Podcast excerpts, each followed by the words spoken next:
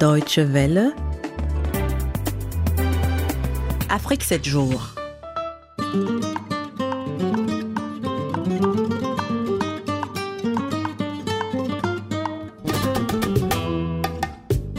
Bonsoir à toutes et à tous et bienvenue dans cette nouvelle édition d'Afrique 7 jours. Au menu, trois rubriques. L'Afro-Presse où nous verrons ce que les journalistes allemands ont écrit sur l'actualité africaine.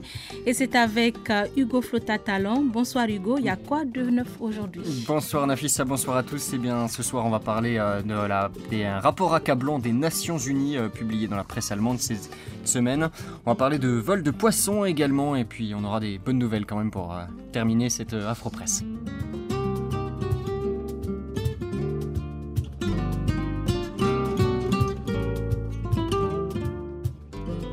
Et après la faux presse, ça sera Blogosphère, le rendez-vous avec les blogueurs africains.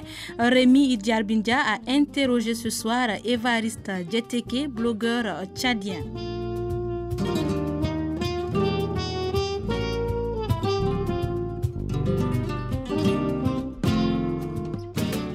Afrique 7 jours, c'est d'abord la rétrospective hebdomadaire de l'actualité et la semaine qui s'achève a été marquée par le Tchad. Le Tchad qui fait partie euh, désormais des huit pays dont les ressortissants sont indésirables sur le sol américain.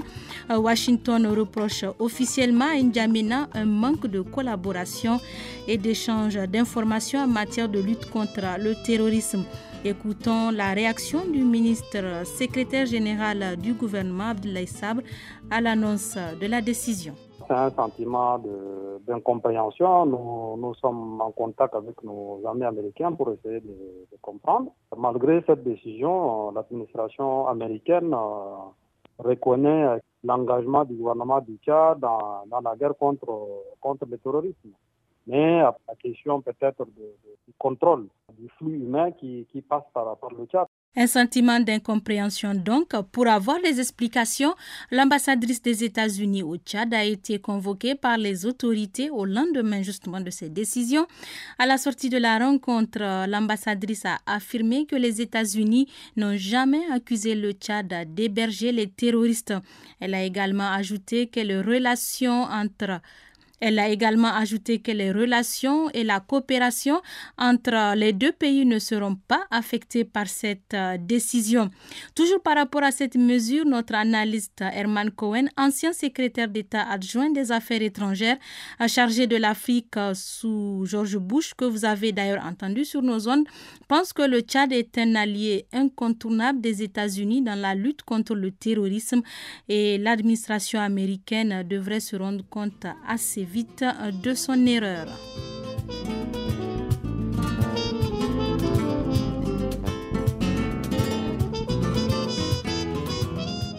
La situation politique en RDC continue de se détériorer avec en filigrane l'incertitude quant à la tenue de l'élection présidentielle d'ici à la fin de cette année. C'est pourquoi une vingtaine d'eurodéputés des principaux groupes politiques ont lancé ce mardi à Bruxelles un parrainage de certains militants de la société civile.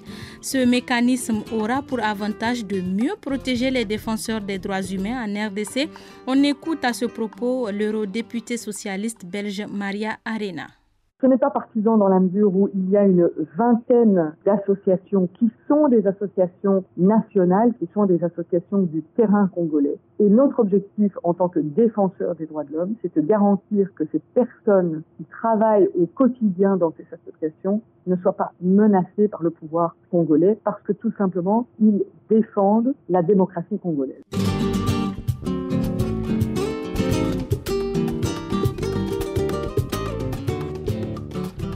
Direction à présent le Cameroun où la crise anglophone pourrait finalement aider le pays à surmonter nombre de ses handicaps. En effet, les problèmes de pauvreté et de discrimination dénoncés par les anglophones ne sont pas très éloignés de ce que subissent le reste de la population au quotidien. Alors que les leaders du mouvement séparatiste anglophone ont choisi la date d'aujourd'hui, 1er octobre, pour euh, proclamer leur indépendance, de plus en plus de Camerounais jugent légitimes les revendications de leurs compatriotes anglophones. Le ministre camerounais de la communication et porte-parole du gouvernement reconnaît la pertinence de ces revendications, mais Issa Chiroma Bakari le promet, il n'y aura jamais de Cameroun. L'intégrité territoriale de notre nation est un bien inaliénable toute la nation camerounaise unie derrière ses dirigeants, en particulier nos forces de défense et de sécurité. Toute la nation camerounaise s'érige comme un seul homme pour faire face donc à leur tentative. Leur tentative est vouée à l'échec. Au grand jamais, il n'y aura sécession au Cameroun. Terminons cette revue de l'actualité avec euh, l'Ouganda où une bagarre a opposé des députés dans l'enceinte même du Parlement, des coups de poing et des chaises lancés à travers l'Assemblée. L'incident s'est déroulé mardi lors de la présentation d'une motion qui devrait permettre au président Yoweri Museveni de se présenter pour un sixième mandat en 2021.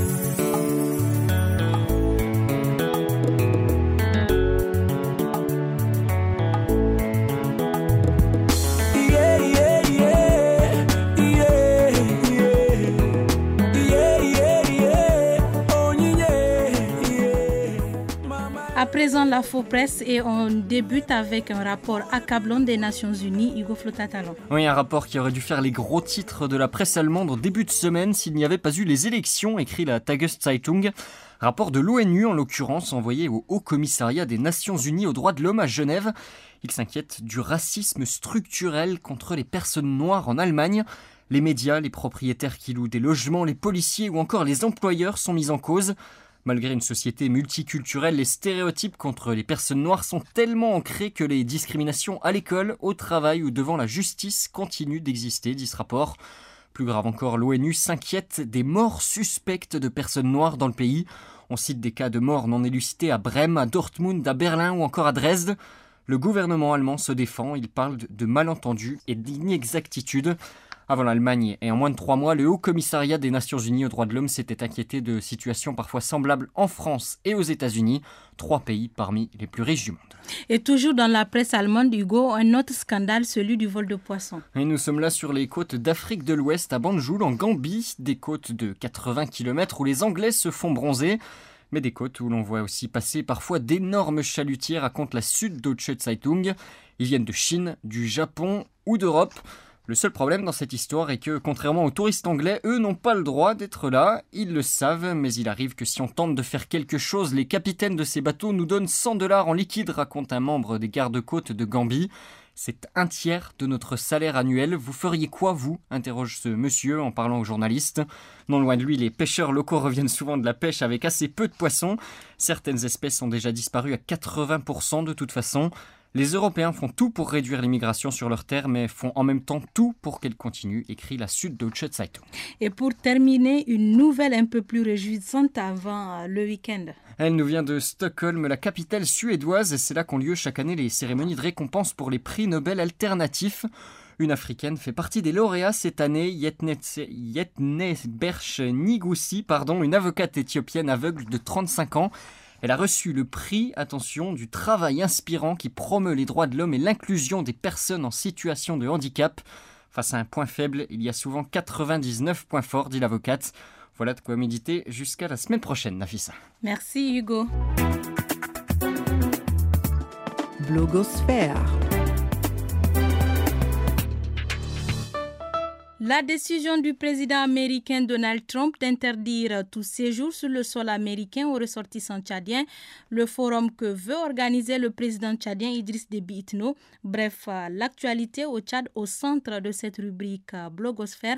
Pour en débattre, Rémi Diarbindia a interrogé le blogueur tchadien Evariste Djeteke. Le président américain a décidé franchement de faire la guerre aux dictateurs. Vous savez, il a humilié Sassou Nguesso, il a humilié Paul Biya, il a trouvé le moyen le plus simple d'humilier également Idriss Déby. Donc ça veut dire qu'il a bien choisi ses cibles. C'est pas étonnant. Le peuple tchadien est victime par ricochet, mais la personne visée dans cette affaire, c'est beaucoup plus M. Idriss Déby et son clan. Euh, vous savez pertinemment que les dictateurs jouent toujours le double jeu. Et certainement que les États-Unis en tant que puissance ont pris le temps de mener des enquêtes nécessaires. Les services de renseignement ont certainement fait un travail de fond avant d'arriver à cette conclusion. Idriss Déby est aujourd'hui euh, incontournable dans la lutte contre le terrorisme en Afrique, mais les États-Unis qui tournent le dos à Idriss Déby, comment voyez-vous euh, vraiment ce geste? Oui, mais en termes de renseignement, je pense que les États-Unis ont les moyens matériels et humains qu'il faut pour prendre une telle décision. Déby est incontournable dans la lutte contre le terrorisme, mais on ne sait pas ce qui se cache derrière euh, cet engagement de M. Idriss Déby. Et c'est pourquoi j'ai dit une telle décision venant des États-Unis n'est pas faite au hasard. Ça veut dire qu'il y a un travail de fond qui a été fait au niveau des renseignements et certainement qui atteste que M. Déby est en train de jouer un double jeu. Et c'est pourquoi cette décision est prise. Je vois mal les États-Unis aujourd'hui prendre une décision euh, sur un coup de tête. Donc, bien qu'il soit incontournable, tout le monde reconnaît son engagement, mais est-ce qu'il ne joue pas un double jeu? Voilà la question que nous nous posons. Est-ce qu'il n'y a pas de risque aussi pour les Tchadiens qui sont présentement aux États-Unis d'être expulsés vers le, Tchad? Les Tchadiens seront des victimes par et c'est comme ça. Dans un pays où la dictature euh, fait son bonhomme de chemin, euh, les citoyens tchadiens doivent toujours s'attendre à ces coups. D'abord, à l'intérieur du Tchad, nous sommes des victimes de jour comme de nuit on tue, on emprisonne. Donc c'est pas étonnant que ceux qui sont à l'étranger vivent la même situation, euh, vivent la même situation. Donc on serait obligé, bien sûr, de nous plier à certaines décisions parce que notre pays n'est pas un exemple de démocratie. Notre président n'est pas un exemple également d'un homme qui défend les libertés fondamentales. Donc nous devons mesurer les conséquences, nous devons subir les conséquences parce que nous avons un président euh, qui ne respecte ni les droits de l'homme, qui ne respecte ni les libertés fondamentales et qui fait tout à sa tête, qui prend des décisions seul et qui se trompe seul. Et voilà, c'est les conséquences. On serait obligé de les supporter. Je pense également que les États-Unis feront la part des choses. Je le pense bien. Alors, nous allons parler à présent du forum que vous organisez, Idriss Déby. Qu'en pensez-vous de cela? Ben, vous voyez, personne ne peut plus douter des sombres desseins de M. Déby qui rêve de s'installer de manière pérenne au pouvoir. Depuis son arrivée au pouvoir, nous assistons à une série de scandales plus ahurissants les uns que les autres. Le forum que le président Déby préconise d'organiser n'est que de la poudre aux yeux. Peut-être qu'il va tromper le monde extérieur, les puissances qui le soutiennent, mais il ne va pas tromper le peuple tchadien, simplement parce qu'aujourd'hui, les priorités du Tchad sont ailleurs. Les priorités du Tchad aujourd'hui, c'est le respect des libertés fondamentales. C'est la lutte contre la corruption, contre le, pillage de nos ressources. Il faudrait aussi qu'ils discutent d'abord avec l'opposition. C'est ça la base de la démocratie. On ne peut pas, un régime qui décide de manière unilatérale, tout ce qui doit se passer au pays n'est pas aussi démocratique que cela. Et je pense que pour reprendre quelqu'un, c'est par charité chrétienne qu'on dit que le Tchad est un pays démocratique. Les opposants sont systématiquement arrêtés parce qu'ils expriment un point de vue contraire à celui du pouvoir. En ce moment-là, parler d'organiser un forum serait de la poudre aux yeux. Concrètement, quels sont vos reproches? Puisque c'est organisé par Idriss Déby Itno. La conférence nationale a posé les bases d'une réelle démocratie. Les recommandations de la conférence nationale n'ont jamais été respectées. C'est pas en organisant un forum, surtout dans la situation actuelle où certains opposants sont au pouvoir, où certains problèmes ne sont pas réglés, les problèmes sociaux ne sont pas réglés, le problème de l'éducation n'est pas réglé. Donc, il faudrait d'abord prendre langue avec l'opposition, avec la société civile et voir quelle serait la forme et le contenu de ce forum. Mais si le président décide de manière unilatérale d'organiser le forum, sans pour autant associer les acteurs clés de la démocratie, je pense que c'est déjà un échec. Evariste Djeteke avec Rémi Diarbindja, vous souhaitez écouter l'intégralité de cette interview? C'est simple, rendez-vous sur notre site internet dw.com slash français sans la CD dans la rubrique médiathèque et le magazine, c'est bien sûr Afrique 7 jours.